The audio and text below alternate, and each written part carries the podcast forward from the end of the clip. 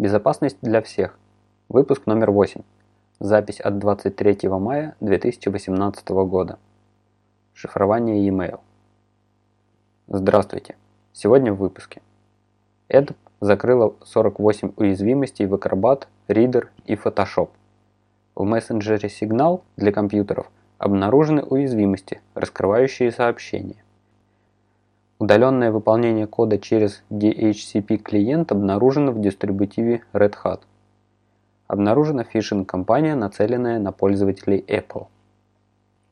Сегодняшняя основная тема берет начало в нашумевшей новости об уязвимостях в протоколах шифрования почты.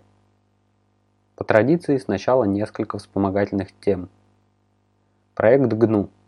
Это проект по разработке свободного программного обеспечения был запущен Ричардом Столманом 27 сентября 1983 года.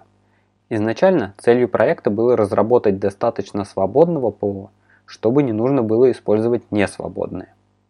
Для этого в 1984 году начали разрабатывать свободный аналог операционной системы Unix, который назвали GNU. GNU является рекурсивным акронимом и расшифровывается как GNU is not Unix. GNU не Unix. PGP Pretty Good Privacy Компьютерная программа, позволяющая шифровать сообщения, файлы и другую информацию. Разработана Филиппом Циммерманом в 1991 году. Благодаря стандарту OpenPGP есть множество реализаций, совместимых между собой. В 1999 была создана свободная реализация под названием GNU Privacy Guard – GNU-PG или GPG. Обычно под PGP понимают не конкретную реализацию, а открытый стандарт OpenPGP. S/MIME Secure Multipurpose Internet Mail Extensions Стандарт для шифрования и подписи электронной почты с помощью криптографии с открытым ключом. Фактически является стандартом де-факто в корпоративной среде. DHCP Dynamic Host Configuration Protocol. Протокол, позволяющий компьютерам автоматически получать IP-адрес и другие параметры для работы в сети. Фишинг. От английского fishing – рыбная ловля. Вид интернет-мошенничества, нацеленный на кражу конфиденциальной информации пользователя, чаще всего логина и пароля. А теперь новости. В понедельник, 14 мая, компания Adobe выпустила новые версии своих продуктов Acrobat, Reader и Photoshop. В них исправлено в общей сложности 48 уязвимостей. 47 из них в продуктах для работы с PDF. Большинство проблем – выполнение произвольного кода и раскрытие информации. В Photoshop была исправлена всего одна уязвимость, но она связана с выполнением произвольного кода. Если вы еще не установили обновление, самое время это сделать. К другим новостям. В десктопной версии мессенджера Signal, разработанного с использованием платформы Electron, обнаружены несколько уязвимостей, которые позволяют выполнить JavaScript код в контексте приложения. Выполняемый код может похитить переписку из чатов. Разработчики оперативно выпустили обновление. Уязвимости подобного рода возникают, когда приложение неправильно интерпретирует данные как код и выполняет его – такой класс уязвимостей носит название XSS – Cross-Site Scripting и чаще встречается в веб-приложениях. Последнее время все больше десктопных приложений создают с использованием технологий и языков, берущих начало в веб. Поэтому можно предположить, что XSS будет встречаться все чаще во все более неожиданных местах. Следующая новость. В сети интернет обнаружен вирус под названием Stalin – на английском Stalin Locker или Stalin Screamer. При запуске он загружает и начинает проигрывать в фоне гимн СССР. Также он показывает таймер обратного отсчета и поле для ввода. Чтобы не потерять все файлы, нужно успеть ввести число дней между текущим днем и датой образования СССР 30 декабря 1922 года. Идем дальше. Инженер Google Security Team Феликс Вильгельм обнаружил уязвимость в DHCP клиенте, который используется в дистрибутиве Red Hat Enterprise Linux и некоторых его производных, например Fedora и CentOS. Баг получил идентификатор CVE 2018 1111 и может использоваться для выполнения на уязвимой системе кода с правами root. Проблема была в скрипте интеграции с Network Manager. Последняя новость. Различные утечки и забота о приватности, наряду со скорым вступлением в силу Европейского закона о защите данных GDPR General Data Protection Regulation, изменили взгляды компаний на хранение и обработку данных пользователей. Многие компании отправляют сообщения с просьбой обновить профиль или изменить настройки безопасности аккаунта. Сообщения от разных компаний выглядят примерно одинаково.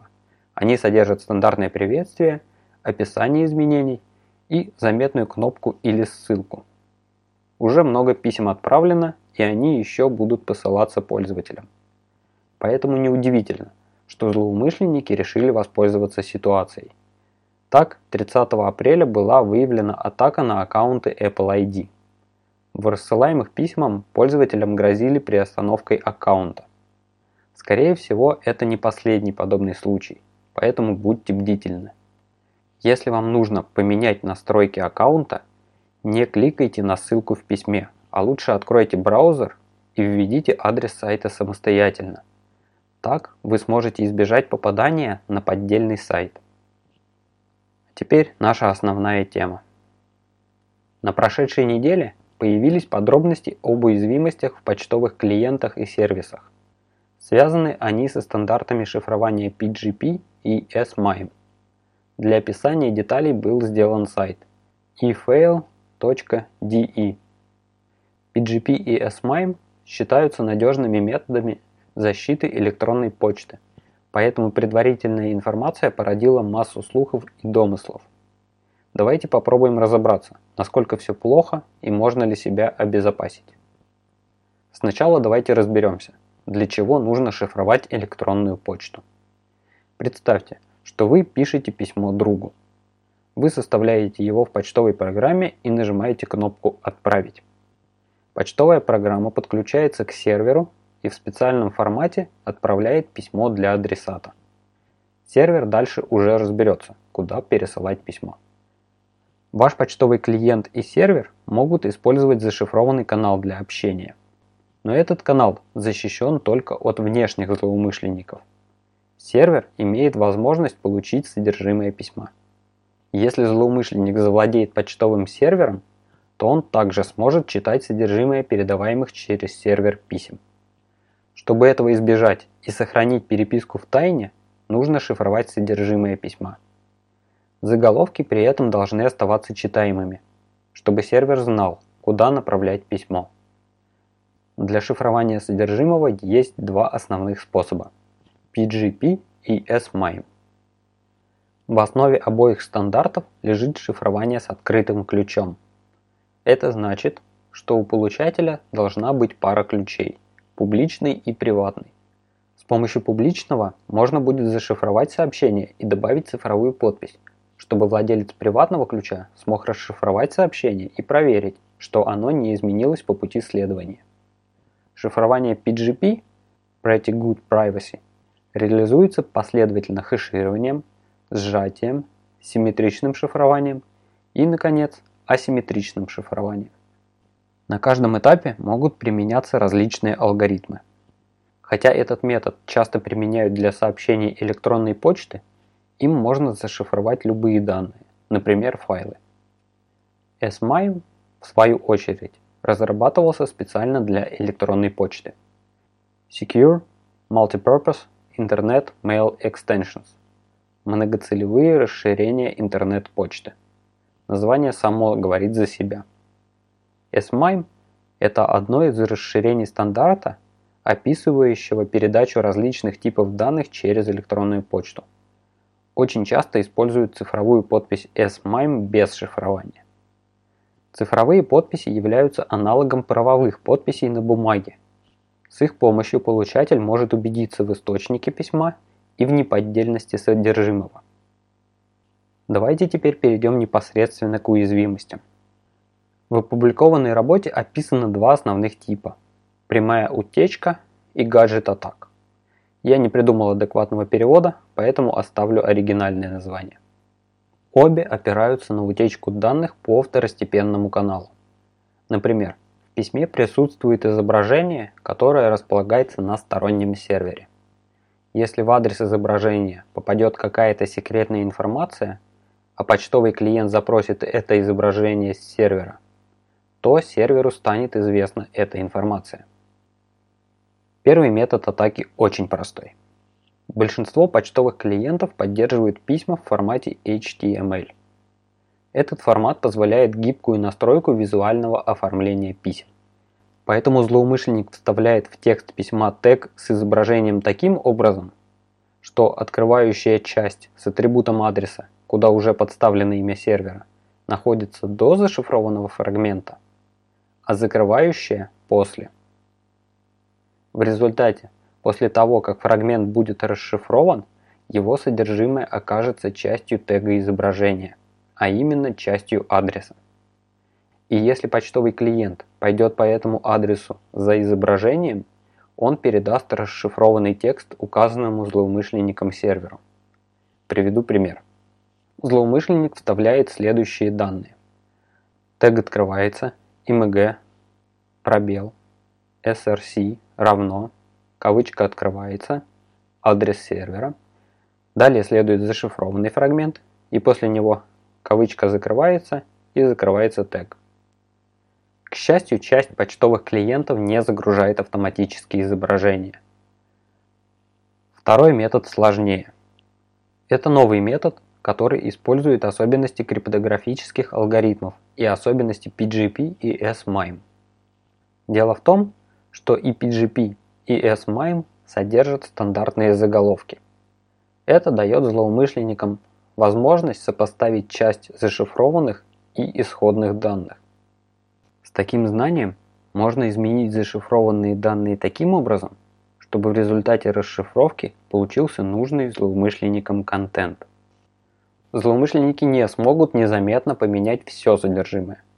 Во-первых, потому, что они контролируют не весь расшифровываемый текст, а только часть. Во-вторых, потому что помимо шифрования может присутствовать проверка целостности сообщений. К сожалению, некоторые почтовые клиенты можно обмануть, указав, что зашифрованное сообщение не содержит проверки целостности. Другая часть клиентов просто пропускает ошибку проверки целостности. Подведем итог с технической точки зрения.